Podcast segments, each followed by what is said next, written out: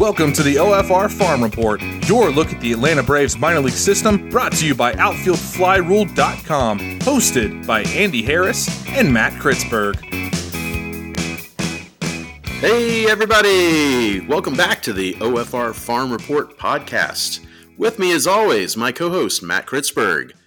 Matt, Happy New Year! Happy New Year to you as well. I believe as of now, we are roughly a month away from pitchers and catchers reporting. Uh, can't come too soon. It is cold pretty much uh, all over the nation right now, and uh, in the South. We ain't used to this, buddy. No. Uh, uh, how about as cold as the Braves bats in the NLDS? Oh, wah, wah. too soon. Yeah. All right. Well, it's also been roughly a month since our last uh, podcast, and quite a few things have happened since then. Uh, mostly good, but uh, something very disappointing also. We'll we'll knock that out first, I think.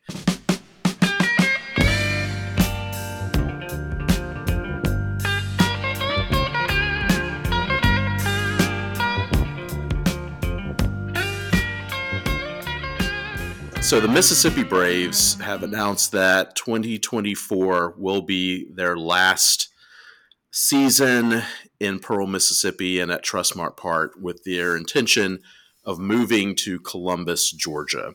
Matt, I almost hate to ask you, but what are your feelings about this? I have things to say. uh, no, it's not, it's not gonna be that bad. But uh, yeah, this it, has been coming for a couple years now. Uh, realized a couple years ago that the 20 year lease was going to be up because they started in 2005 in Pearl, and uh, tomorrow next this coming season will be the 20th year. So I, I figured this was going to happen one way or another. Uh, I didn't see them ever extending the lease uh, at Trustmark Park, and that that's what came to pass. And uh, Columbus came in, got a better offer for him, and they'll move on there for the next uh, 20 type years. But th- they didn't get the greatest attendance there. I, believe uh, between uh, Mississippi and the Biloxi Shuckers, those are like the two worst attended um, teams in Double A baseball, and that's it's kind of Mississippi's kind of a college sports kind of state. Now you put uh, like Ole Miss and Mississippi State playing uh, um, in their in the college series at uh, Trustmark Park, you fill the place up eight thousand plus. Uh, you get Southern Miss against Mississippi State, same kind of deal. But uh, most d- days during the summer, you're only getting a couple thousand people out at uh, Trustmark Park. Uh, do a little better on the weekends, but I mean that's just kind of where the where it shakes out. Um, I'm, I'm kind of resigned to it um, because this isn't actually my first time to lose a team. I'm, I'm, a repeat offender um, because uh, my hometown, Shreveport, Louisiana, I was literally born near a, a, a Braves minor league game. Mm. uh, because back then uh, there was a team called the Shreveport Braves. They were the Double A team for the uh, Atlanta Braves at that time. Um, if over the years, uh, that same franchise went through various um, minor league affiliations. Had a couple years with the Angels, a couple years with the Brewers, four years with the Pirates, and then they had the extended run of 24 years with the San Francisco Giants. And of course, back then, uh, being a Double A team for a franchise that was two time zones away wasn't exactly the most convenient thing, but um, they went on successfully. Uh, we had gotten a new ballpark uh, back in 1986, and then about 15 years later, they sold out. Uh, there was a local owner for all of that time, and then they sold out to Mandalay Entertainment, a big corporation, and kind of a lot of the same things you're seeing with Diamond Baseball Holdings now, where they're kind of revamping things. In fact, they first thing they did was come in, they changed the name from the Shreveport Captains to the Shreveport Swamp Dragons. Um, in Lake County, uh, the high A team for Cleveland immediately snapped up the captain's name, so they became the Lake County Captains.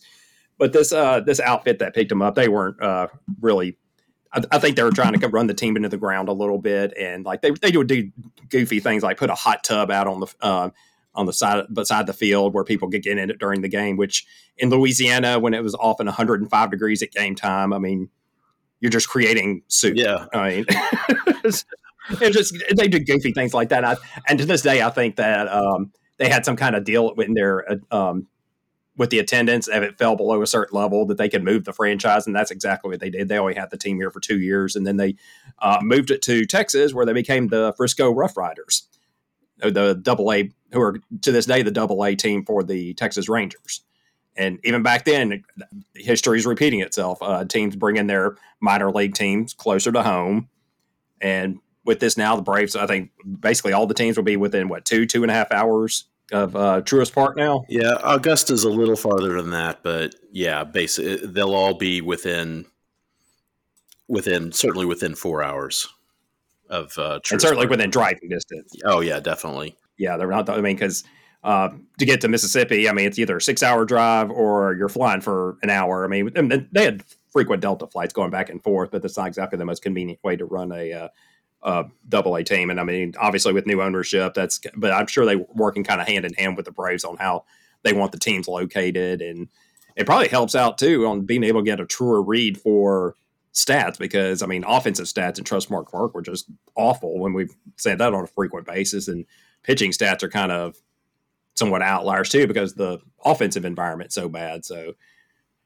say good luck to the Columbus, whatever they're going to be called, because I'm sure they'll be changing from Braves whenever they rebrand here. And I think that was part of it too. I mean, I, kind of suspected when you see all the other minor league clubs rebranding and Mississippi just keeps on plugging along with Braves, you kind of figure something along those lines was going to happen. It was all in the stars, but hate to see him go, but kind of understand where it's coming from from every side of the situation.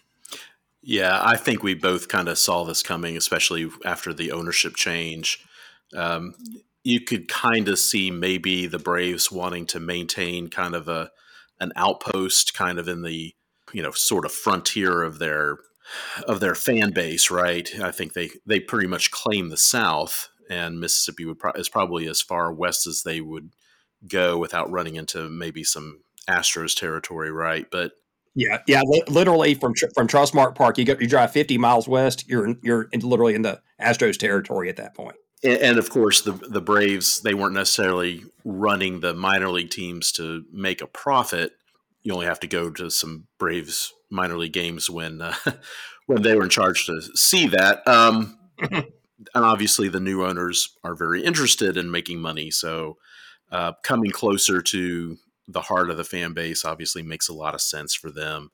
Uh, Columbus is a good sized city. They're hungry for minor league baseball. They've they've had minor league baseball teams there before. Um, they the stadium is very old. This will be, I think, its third refurbishing. so we'll. And I think I, I, saw they're planning on spending around fifty million on it. Yeah, so it, it sounds to me like they're pretty much they may use the bones, but it's almost going to be like a brand new ballpark. Um, I, I will say, from a personal standpoint, there Columbus is about a 30 minute drive from my parents' house. So I probably will be seeing a lot more double A games over the summer, which doesn't make me unhappy. Sorry. Yeah, and I've, I've, I've, spent, I've spent some time in Columbus for work over the years, and uh, I mean it's it's a it's a solid city, and they've got a pretty good regional um, base there to draw from. So I think they're going to do well there, especially having a Braves team now and an established product. I think things are going to go well for them. And of course, the team's going to like it better too, being able to sh- shuffle players um, probably even more frequently than they already do because it won't be anywhere near the hassle it was before to go from, say, Rome to Pearl. or from Pearl to Gwinnett. Yeah, we've we've heard the the stories, you know, about when they called up, you know, Dansby Swanson and Michael Harris and stuff, and the driving through the night to get to the ballpark for the next day, right? So when they were called up from Double A.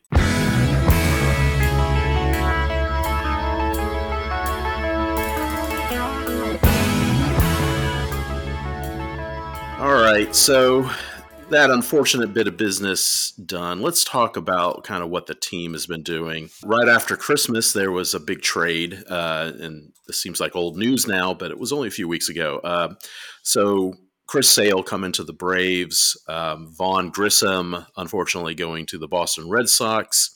The Red Sox are paying down pretty much all of their all of Chris Sale's salary for this season, as it turns out, and the Braves pretty much immediately uh, extended him. Uh, actually, got the uh, this year's salary down to where I think Boston's actually paying more than what his actually sa- actual salary is, and then um, extending him. I think he, he had this really strange vesting option for 2025. That instead becomes a guarantee mm-hmm. now, um, and uh, and now a uh, I believe a club option for 2026.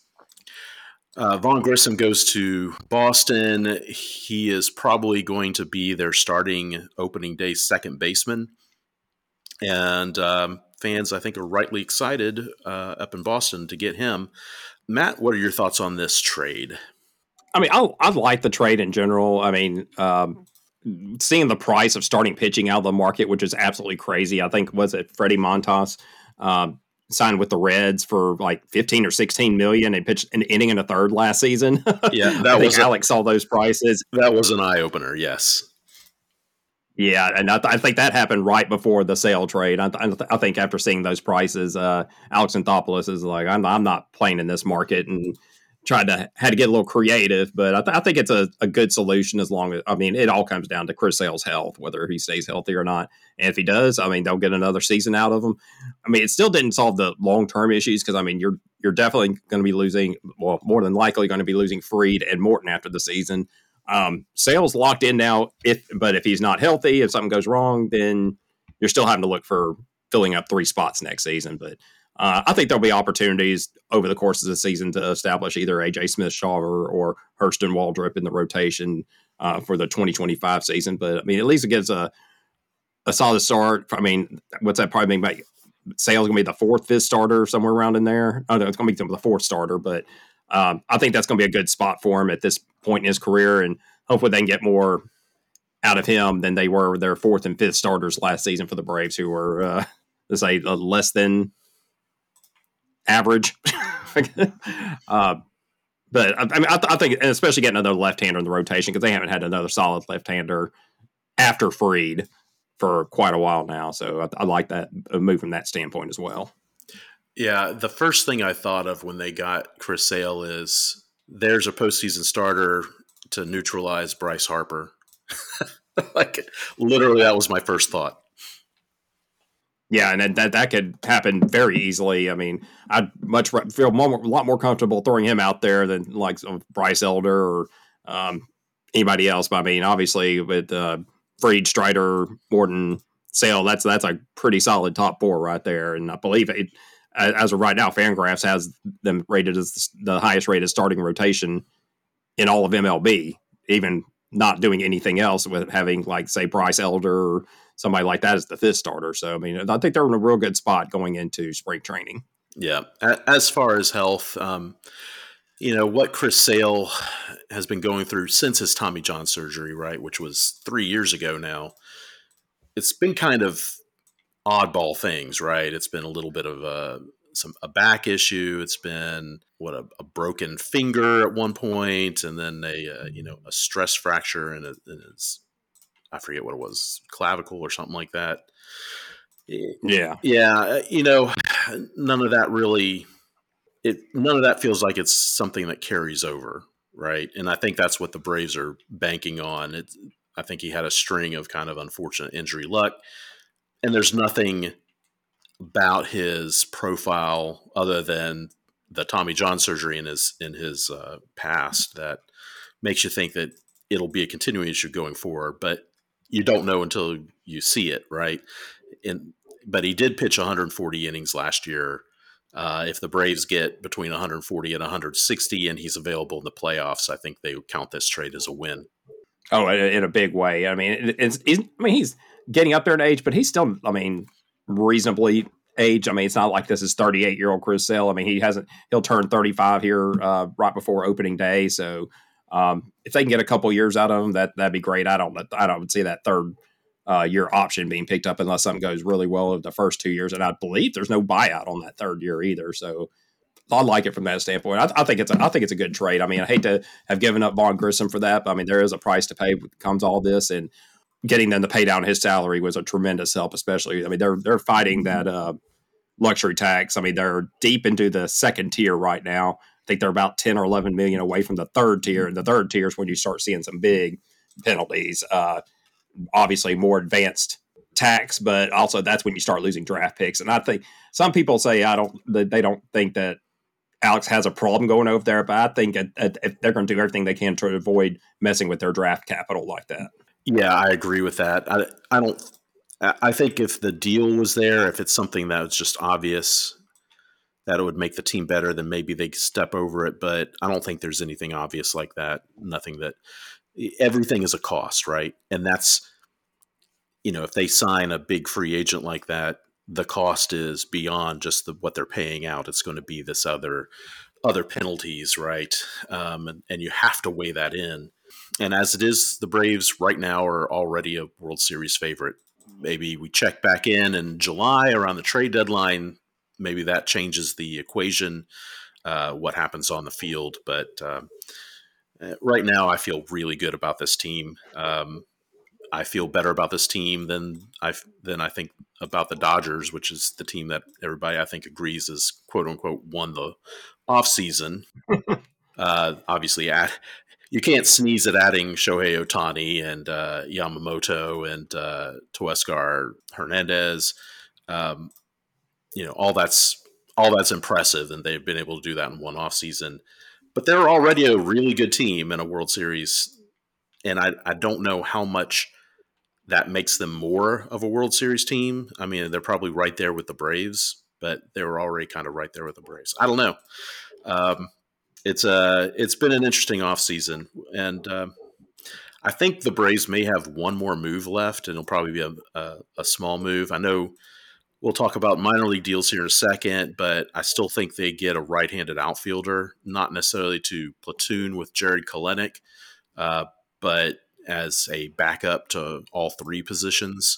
And you know and maybe to step in for against really tough lefties but uh, all indications are they they got Jared Kelenic to be the starting left fielder yeah and there's still a bunch of guys left out on the market i think that's what's going to have to happen is some of these top guys are going to have to sign first i mean um, you still got uh, bellinger out on the market you still got several other big outfielders and then when it starts getting closer time for uh, camps to open up and some of these lower tier, second, third tier outfielders start having to look for landing spots, they're going to be looking to sign at a, a, much more reduced price. And I believe that's what Alex Anthopoulos is waiting on. I mean, uh, guys like Michael A. Taylor are still out there. I think that might be the type of guy he's looking for, but he doesn't want to pay the six, seven million dollars a year. He even wanted to pay maybe three million dollars a year. And I think that's what waiting on the prices to draw things, uh, players to go on sale. Yeah, yeah, uh, Randal uh, is still out there. Adam Duvall is still yeah. out there, right? You know, Jerry Joey Gallo is still out there. You know, these are the guys. I, I, one of these guys is gonna is gonna sign for on a on a one year make good deal, right? So, and why not the Braves? Yeah. Exactly, or one year to an option. I mean, there, there's there's different definitely solutions out there, and I think think that's the kind of player they're waiting on. I, I, I think the big moves are done, but uh, I would also wouldn't be surprised to see uh, another maybe a, a, a minor, um, I mean, a veteran pitcher sign on a cheap deal, like we would say with Anibal Sanchez, Sanchez back in the day, where uh, he signed for a million bucks or something along those lines. The guys who can veterans that could eat some innings and they stash them at Gwinnett. I think those are the kind of deals that are still out there to be had. And of course, Jesse Chavez is st- still out there too, not a rotation player. I mean, rotation option, obviously, but I mean, he's still lingering around out there, and obviously wouldn't be surprised to see him come in on a minor league deal as well. Yeah, maybe Collin McHugh too. Yeah, in fact, I believe he kind of popped up on the timeline today as uh, you know, he was thanking the Braves for helping. Uh, I think believes a friend of his uh, with their uh, involving a wedding situation on the field at uh, Truist Park. So, I mean, obviously there's still some good relations there. So, wouldn't be 100 percent shocked to see him back in the fold at some point. Yeah, I think he uh, when uh, Alex Anthopoulos got his uh, his extension, uh, McHugh was happy about you know expressed happen, and I think somebody said, "Aren't aren't you no longer with the Braves?" He's like, "It doesn't matter. I'm always a Brave." Yeah, so. yeah.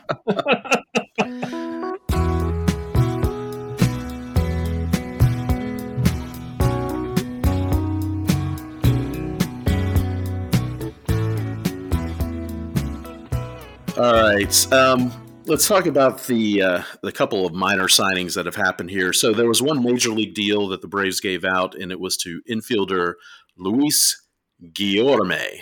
I think I've got that right. Um, no, I got that wrong. Luis Guillorme. That's what we decided, right? There we Right. Okay.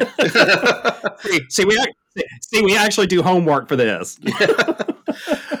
so Guillorme, um, if fans know him at all, they know him as uh, a pesky uh, hitter that had been with the New York Mets the last several years. Um, I was pretty happy when we signed him because, like I said, he always seems like a tough out when he's playing against, at least against us. Yeah, he can get that double effect. Uh, he can contribute to the team, and he also can not hurt the team. I'll be interesting to see how he fits in with this because you know David Fletcher's still out there making big money, although he's not currently on the forty man roster. Do they carry both of them, or do they try to maybe trade off Fletcher and try to get somebody eat most of his contract? And I mean, there's there's still a little bit of uh, possibility out there. I'm wondering if Fletcher stays in Gwinnett and they they give him the Adam Duvall, Orlando Arcia treatment. You know, a veteran guy that they bring in, and they they get him in AAA and just really work on his swing. Yeah, because I mean, if he can provide any offense at all, and I mean, they've got him for a couple years now. I believe what they have for at least two years and an option for another year, or something along those lines. Right. I mean, so I'm wondering if, if kind of like Duvall, if they're looking at him kind of more as a multi-year project rather than okay, he needs to step in immediately and you know be our bench guy. Because let's face it, he's he's not going to get playing time if everybody's healthy, and he was even if he's our main reserve infielder, he's not going to start more than a couple times a month. Yeah, and, and making almost I believe it's just short of seven million dollars a year. That's uh not something they really want to see. But I mean, I, might as well try to work on him at Gwinnett and see if they can get any more. See if there's any more left to get out of that bat. Right. If they could rehabilitate that bat, they could either use him uh, or flip him. Right. I think yeah. Guillorme is probably more of a what you see is what you get kind of guy. Um, he's in the infield. He's he's a average defender at all three positions. He's not going to hurt you anywhere. And uh, like I said, a pesky out. So uh, pretty good signing. I think it was what a million dollars. So yeah, it, it's, it's kind of a bump up from the. Uh, not I'm not saying a huge bump up, but at least a little bit of a bump from the guys they've carried in that spot the last few seasons, like uh, Adrianza or Hechavarria. I mean, guys who are kind of at the tail end of their careers. I mean, I, th- I think Guillorme's at least a little bit of, of a higher standard than those two. Right, and reportedly a real good clubhouse guy. He seemed very popular with the Mets, so um, I suspect he'll do very well here. Yeah, then maybe he'll come up help come up with whatever new celebration they'll have this season. All right, uh, minor league deals. Uh, there were four since we talked last. Um, going in order from probably least impactful to the major leagues to highest potential impact. Uh, Nick Ward was signed. He is a, I believe, a former Phillies prospect. Um, he's probably going to be a, double A guy to start out with, an infielder. Uh, don't know much about him. Um, I don't know why they need more infielders in Mississippi, but uh, he's there. yeah, unless they uh, unless they plan on moving some of them up. Um, the Luke Waddells of the world uh, coming up this season, maybe they'll uh, have some room down there for Ward. But I think Ward's topped out, I think, mostly at the double A level. I think he's gotten a cup of coffee at the triple A level, but I don't think he's ticketed for Gwinnett at all. Yep. And then uh, a guy who probably is ticketed for for Gwinnett, uh, Phillip Evans, who has uh, you know pretty good amount of uh, major league experience, mostly with the the uh, Pirates. Uh, third baseman, first baseman. Um, I suspect he's probably been brought in to mostly play first base. not a bad little hitter.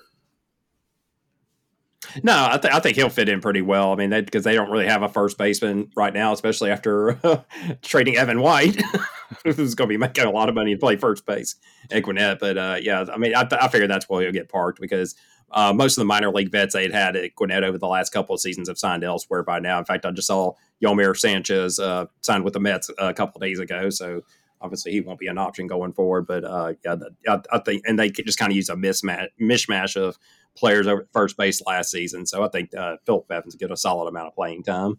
Yeah, and I think Joe Dunand's still with the with the club, so he'll get some time there too. And you know, cross your fingers, maybe Javi Valdez as well. Yeah.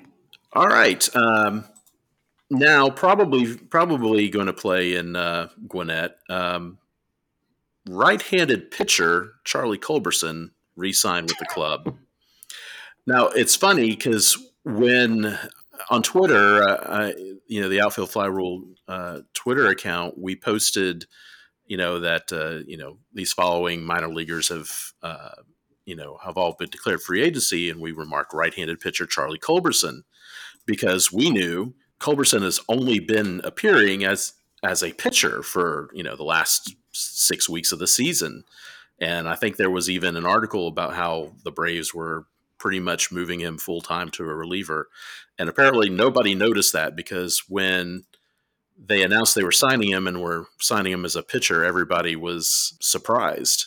Yeah, uh, I remember we discussed it at the end of last season, and um, I remember we saw an interview where they they talked to him about the full time switch to pitching, and he didn't sound overly thrilled about. I mean, he sounded like he was willing to give it a shot, but he didn't sound overly thrilled. It's like, yeah, I could still be a two way player, and the Braves said, "Nah, you're you're a full time pitcher now."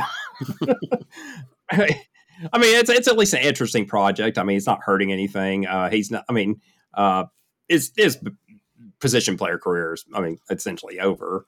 Um, and it's a way to kind of maybe get a couple years extra um, extension out of its career, whether it's at AAA or at the major league level. But I mean, it's and it's not like he's just throwing like 84 mile an hour slop up there. I mean, he's had a um, fastball in the 94 range and had some at least breaking ball that actually looks somewhat like a breaking ball. Yeah. So you can see that at least the, there's the bones of something there. It's at least worth a try. It's not like uh, you're looking at this like, oh, uh, it's just kind of a um, throwing him a bone and because they feel bad for him or something like that. I mean, hey, I mean, if you get something out of him. Hey, more power to him.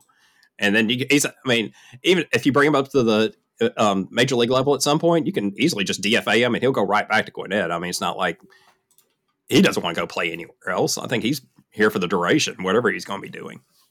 Yeah, his family's from Georgia. You know, he's from Georgia. You know, he's a Georgia boy. And as as someone famously said, you know, beats working for Sears. So. All right. And then today it was revealed via the uh, Braves transaction tracker uh, that uh, six days ago they apparently signed uh, Jordan Luplow to a minor league contract for the second time uh, in consecutive off seasons. Uh, Luplow was in the Braves spring training last year, got injured. I think he was supposed to be in the mix for for a reserve spot, but basically got injured during spring training and, and lost that spot to um, Kevin Pillar and Sam Hilliard. Ended up uh, going down to Gwinnett, and very quickly, I, I, think he requested his release so he could sign with another team that where he might have a better chance of uh, being called up. And of course, as soon as that happened, then uh, Hilliard got hurt, and we could have really used him, but uh, that's neither here nor there. So Luplow kind of um, bounced around a lot last year, and now he's back with Atlanta. Yeah, and I believe he's in the same situation Hilliard was last season, where he's out of options now. So it, it, he's probably a lot less attractive to teams not having that option, and you can kind of shuffle him back and forth. So it probably reduced his options for the season. He sees the brave situations where hey, they have need of right-handed hitting outfielder, and he can probably at, at, at minimum be playing every day down at Gwinnett. Yeah, and be just one injury away from a call up. So I think that makes sense for him. I think it makes sense for the Braves too. I mean, he's he's a guy that that can put the ball over the fence, you know, with some regularity. Um, you know, doesn't really get on base that much, and certainly doesn't hit a lot, but uh, he does have power, and he can play all three outfield positions with some level of uh, of aplomb. So yeah, and it's, it's, just like we talked about earlier. I mean, he he fits the description, but I think they're aiming a little higher than that. Yeah, I but so. I mean, he's hey, he's an option. Yeah.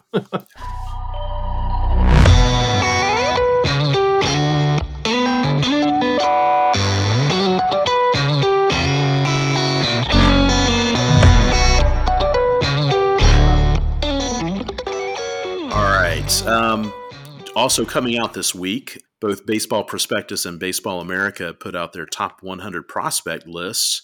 Uh, always an exciting time. both of them had Jackson Holliday is on the top, and um, you know the, the top five were pretty much the same. But uh, I always find these two lists pretty interesting. Baseball America, I always feel like is probably the list that I'm more like my feelings about prospects seem to marry most with the the Baseball America lists most of the time. Uh, I think they do a good job of incorporating uh, scouting and uh, also getting opinions of uh, of the teams themselves incorporated into the list and things like that. So I'm always interested in theirs, but uh, Baseball Prospectus usually comes at it from a different angle, and they're a much more metrics oriented bunch of folks. Uh, and they always put in good work and they, they always put in good reasoning for their picks, even if I disagree with it. So, for a Brave standpoint, um, Baseball America had two prospects on their top 100 uh, AJ Smith Shawver at 42 and Hurston Waldrep at 49. Uh, I think on our top 30 Braves list, we we have, we mentioned that we figured both of those would be in the top 100 uh, for most lists. So um, so obviously, yeah, we agreed with that. Then Baseball Prospectus was different. They had Waldrep as well, much different. Yeah, they had Waldrep as well, and Wal- and they had Waldrep all the way up at thirty, which is great. Uh, they did not have AJ Smith Shawver at all, and um, at number ninety-eight, they had shortstop Nacho Alvarez, which was kind of cool. And that's probably not a surprise. They came out with their top 10 Braves prospects, I think, back in November and they had AJ Smith Shawver as five. Now, obviously, we disagree with that. We have AJ Smith Shawver as our one, but I get Baseball Prospectus reasoning, even if I disagree with it, like I said before. Yeah, it's, kind of like it's different, but you can see why it's different. It's not being different for the sake of being different. It's like, oh yeah, we're not going to do what Baseball America's doing. we're just doing our own thing. But um, yeah, it was very interesting to see that. I mean, Waldrep, I, I mean, he, um, obviously I get it. He's 49 on Baseball America, number 30 on Baseball Prospectus, and it, he is what he is. I mean, a very talented prospect and close to the major leagues. But I mean, it's good to see Nacho get some um, play here. I mean, obviously we talk about him a lot, but I don't think he's talked about a great deal in the uh, just the the the Joe Braves fan community that doesn't know a whole lot about minor league baseball. He's not a guy that gets a lot of run. Uh, it's good to see that, and maybe they'll get more people talking about him. And it's going to be real interesting to see how he goes this season, especially uh, if he gets promoted to Mississippi and um, works on the things he needs to be working on, which is hopefully developing a little more power, which will be a little difficult in that park, but it's not impossible. Yeah. Um, yeah, I'm really excited about Alvarez this season, but let's talk about a little bit about Smith Shawver and kind of what these two people are seeing and how, how you think. So, baseball prospectus, they're feeling, you know, they're right up on Smith Shawver is that they're concerned about two main things. Um, and interestingly, one of them is not developing command. so uh, they, they, they recognize he's you know he's 20 years old he'll be 21 this year you know the command's not there yet but it it probably will be. They are more concerned about the shape of his secondary pitches and the lack of life on the fastball, even though obviously he throws very hard. It's not one of these fastballs that moves, you know, three inches, or, you know, and makes hitters look silly sometimes. Um, I thought the the the impact of the secondaries is interesting because I was looking at secondaries a little bit earlier secondary pitches, and I think there's something to that. Um, but again, he's so young and he's such an advanced level. He, there's so much room for development there that I. It's hard not to be excited about that. Yeah, if he was say 24 years old, he'd been in the minor leagues for four years, and he is what he is at this point. Uh, if it was a situation like that, I'd be more willing to read into that. Let's say, I mean, just let's throw an example out there, like a Kyle Muller or something like that. I mean, at some point, it, it, the product is what the product is. But I mean, he's what, 20 or 21 years old. He's only been pitching full time for what about three years. So I mean, he's he's he's not a finished product by any means. He's still got uh, development to to go, undergo, and I'm not willing to I mean, I, I, get why they didn't do it, but at the same time, it's like there's, there's more that underneath the surface there. I mean, like they, oh, hey, they might not like those pitches or the shapes or anything like that, but uh, I think there's work that can be done to help overcome that. Yeah, you know, and and in their write up, they say, look, if he gets just a little bit more action on the curve or just a little bit more bite on the slider, then yeah, he, he's you you move him up quite a bit, right up their ranking. So, uh, and he's he's just so young, and I I can't see that not happening for him, barring some sort of injury.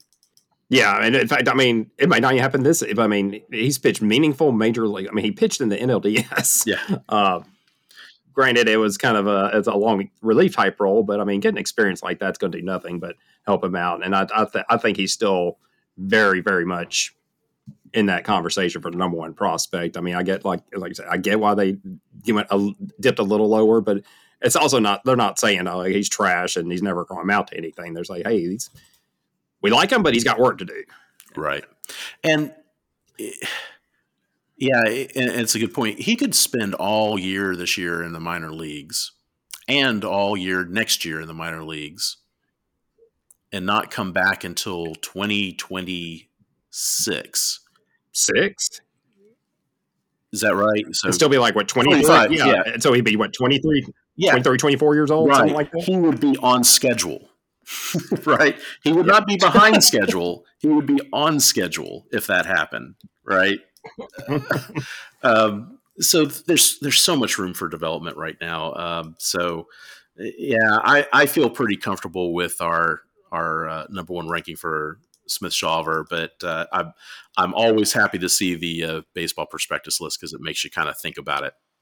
Yeah, and also a note on these lists too uh, for Baseball America, um, they didn't make the top 100, nor did they make the the 15 guys who almost made the top 100, but uh, also under the also receiving votes category, uh, J.R. Ritchie and Owen Murphy. Yeah. Yeah, Owen Murphy is number two on the uh, prospectus um, Braves list and I, he was uh, what number three for us, or three or four, I forget. And, and obviously, I I, li- I really liked what I saw from Murphy late last year. I think he's going to start back in Rome again. Uh, but I think this is going to be a big year for Owen Murphy. It's great that J.R. Ritchie is also still, you know, in the minds of at least somebody at uh, Baseball America because um, what he showed before his injury was so tantalizing.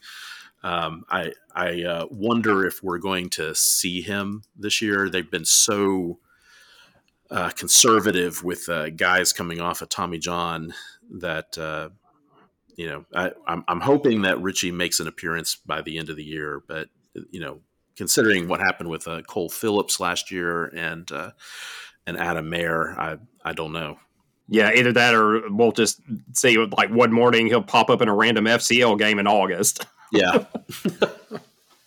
yeah, we'll never know. It'll just it'll just happen. um, I, I, got into an interesting conversation on Twitter today about um, uh, Mario Baez, the shortstop that had a really good season in the with the DSL Braves. Uh, ba- basically, the question to us was just uh, why did we have him so low? Uh, and we had him at number 27 on our top 30 and uh, which was and, and the question was interesting to me because i didn't consider that low and not, that's not a knock on Baez by any stretch. He had a great year. No, uh, it's just it's just that DSL performance. Like we've seen guys put up numbers in in DSL, positive and negative, and it seems like it's had no bearing whatsoever on the rest of their career. Yeah, I mean it's kind of hard to get off that small sample size and the quality of play in the DSL. And I can understand why people, especially us, would be want to be conservative on him at that point. Like you want to see him at least get stateside and then start getting eyes on him, and before you can kind of play it cautiously until it's time to not be because we've been burned that kind of that kind of thing before. Uh, see, Maitan, comma Kevin and we'll probably have a little more of that conversation here in a moment when we discuss the international signings. But you, know, you don't you don't want to read too much into those performances. But hey, that's what got him onto the top 30 is his performance. Right. Yeah. And and the video, you know, what limited video we saw, you know, is interesting, definitely. But um, I'm really looking forward to seeing him come stateside this year. Um, and hopefully he keeps moving up. But I thought that was an interesting question. Um, I know he's gotten some buzz among Braves fans, and I think prospect watchers are really looking into this organization for any position player to kind of latch onto, right? We it's so pitching heavy right now.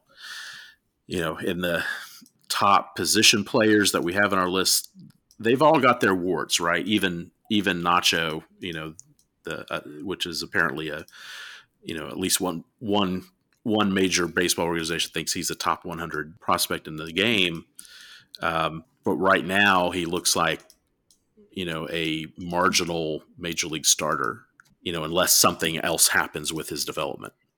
Yeah, I mean, yeah, you look at that top 30. I mean, obviously, most of them are going to be pitchers, but even the ones that aren't, I mean, yeah, everybody's got warts going up and down the list. I mean, because that's just the the state of the farm right now. I mean, you don't, you're not going to have the you, you don't have the Ronald Acuna's and the Michael Harrises of the world on that top 30 right now. So you just got to look for what you can get. Yeah, and that's probably a good segue to talk about our, our final topic here. Um, so Monday was the start of the international signing period for 2024. Uh, the Braves made waves. They gave out the biggest bonus of uh, to any prospect in the signing period, and that was to shortstop Jose Perdomo of uh, Venezuela got a $5 million signing bonus. That's the biggest bonus the Braves have ever given out, and the largest bonus um, to any Venezuelan amateur prospect. Um, he also made waves by uh, showing a picture of himself as signing, wearing a number 13 jersey. You know, some fans took that as who the hell does he think he is? 13 belongs to Ronald Acuna. uh, I, I think it should be taken the opposite way. It's a sign of respect for Ron Acuna, who is a hero to the youths of Venezuela. Yeah, yeah, that was a sign of respect, not of uh, "Hey, look, I, will be better than that guy" kind of thing. I mean, Ronnie's helping paved the way for a lot of stuff going on in Venezuela right now because you look at the list of the the signees they got this season. They were, I think, they were all from either Venezuela or the Dominican Republic. That's correct. Uh, and I'm sure the, it was about half and half. Yeah. Yeah, and I'm sure a lot of the Venezuelan ones. Uh, they see what's happening in Atlanta, and it's like, hey, uh, let's go where that guy's going. yeah, it's this is a good thing, and uh, you know, I think uh, somebody interviewed him. He said, "Yeah, my number is going to be 13 until I get to Atlanta," which is an awesome comment. yeah, because I don't think that number 13 is going to be available anytime soon, if ever. now, Perdomo is the third shortstop that we've signed in the last four signing periods that that commanded our, our top bonus. This is after Ambioris Tavarez in 2021 and then uh, Diego Benitez in 2022. So both of those guys, you know, have had their challenges as they've uh, climbed up the lower minor league so far. Uh, Perdomo, I don't know. We, we, we won't know until we see him, but seems like he might be a little bit different. Uh, the bat speed certainly looks special. Yeah, uh, got a, a, tremendous hit tool. I mean, I like the the comments that Jonathan Cruz, the the um, the the international director, was talking about yesterday uh, talking about what the Perdomo, the things he's done about his hit tool that they've had their eye on him since he was what twelve years old. Yeah. Uh, obviously, a lot can change in that time, but so, they said uh, some had some uh, showcases in the U.S. last year where he played alongside uh, Ethan Salas. Uh, that name sounds familiar. He's a Padres prospect who is 17 years old and he's already at Double A. uh, and Cruz made sure to say, "Hey, uh, we're not looking at that like that, or going to speed him along that timeline. He said, in fact, he, he pointed out strictly, like, hey, he's going to be in the DSL this year and only the DSL. So I think that's going to help uh, put a little bit of a ceiling on the uh, expectations for him. That like, let's, let's see how he does this year before we decide how to proceed with him going forward. But I would think uh, if he has a, a, a campaign like that in the DSL this year, uh, all bets are off. yeah. Uh, and I, not to put too fine a point on it, the Braves need to get this international pipeline working. they really need to fill out their minor league system, especially on the position player side. And the best way to do that is through this, these international scouting. And uh, granted, they after the sanctions, after the Coppolella scandal, they're kind of starting with nothing. Uh, they, you know, they uh, dismissed almost the entire international scouting group in the wake of that scandal, and have and have, and have been rebuilding it since then. Um, this this needs to get going. So um, Perdomo is the next best hope, and uh, so is uh, outfielder Juan uh, Espinal, who got the second biggest uh, bonus of four hundred thousand uh, dollars. He's a guy that looks like he could play center field, hopefully, and uh, also guy with some potential power here. Yeah, and he's got the Starling Marte comp already attached to him. Um, hate to say comps put on like 16 year olds and 17 year olds, but I mean, you got to, I guess, compare them to somebody. But um, they've been pretty heavy on taking outfielders and shortstops the last couple of seasons. So it's going to be fun to see how uh, that plays out because uh, it took a whole outfield worth last year in the international signing. So uh, you know, he'll be a part of the, the new crop there at um, the DSL team. Yeah, this it's going to be an interesting DSL year. I think um, there's some. They got a lot of arms as well. Um, heard good things about uh, Anthony Gonzalez, uh, right-handed pitcher who's probably going to be a starter. Um, so we'll be obviously keeping an eye on all that as we always do every year. Um, but uh, an exciting international signing period. Whenever you give out the biggest bonus to anybody, that's uh, certainly um, an eye opener. Yeah, and also an interesting thing was uh, mentioned that it was mentioned by Jonathan Cruz that they're they're they didn't spend all their money, so they they decided to hold some of it back because uh, there'll be pitchers, um, and they gave specific example of pitchers who have popped up over the last few years that they could sign in the middle of the signing period, and uh, especially like the ten the ten k people that don't uh, count against your signing pool, and I believe uh, after subtracting all the stuff, they think they probably have about three fifty to three seventy five um, remaining in their pool, so they've got some money for some more signings out there. Uh, they also got a couple of outfielders, Isaac Osorio and Gabriel Cesa from the both from the Dominican Republic. Got them for thirty five and thirty thousand dollars respectively. So there's still some money to play with out there, but it looks like Perdomo for the most part. Uh, they're putting throw all their eggs in that one basket for this signing period at least. Yeah, yeah, it's funny. It, it, that is interesting that you mentioned that because I do recall they got some pretty good arms um, kind of late in the process last year that that turned in pretty good seasons in the DSL. So, yeah, that's a good call. Um, we'll see. We will see. All right, Matt, you got anything else for us? No, this, this is a chock full uh, things to talk about over the last month, and we'll see what develops between now and next time around. But I think it's going to be probably a whole lot of minor league signings because uh, they got some rosters to fill out. yeah, I mean, obviously they got enough to play games and stuff, but yeah, there's there's uh there's jobs to be had here in the in the minor leagues and and you know I, at least probably a couple in the major league side too. I I, I do think you're right. They'll br- probably bring in another veteran uh, arm just for competition's sake. Um, and we'll see. And we'll see about old friends like Jesse Chavez and you know Collin McHugh and I forget who else is still out there, but um, there's lots of guys still out there. All right. Yep. Um, we will talk to you um, probably what uh, early February is probably going to be the next time we uh, we get on the horn. Um, I'm hoping to do a uh, position by position breakdown on outfieldflyrule.com kind of leaning into and go in into spring training. So keep an eye out for that as it comes out. Uh, I didn't do one of these last year, um, but I've done them in years past. So uh, if you want to look look on the website and uh, check those out, and you you kind of see hopefully what uh, is coming up. All right, with that, I hope everybody has a great week. Have a good one. Non, Euh. regrette rien, ni le bien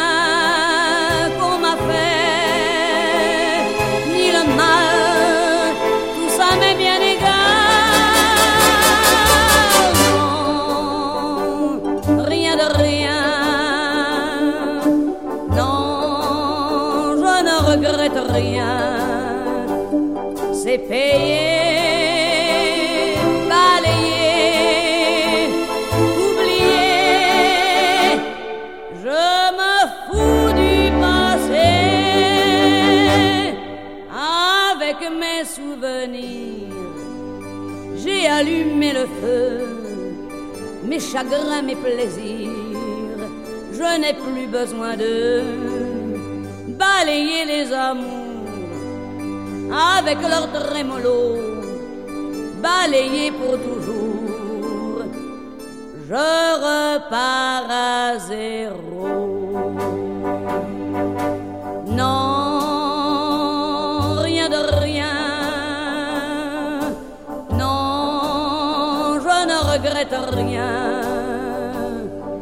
bien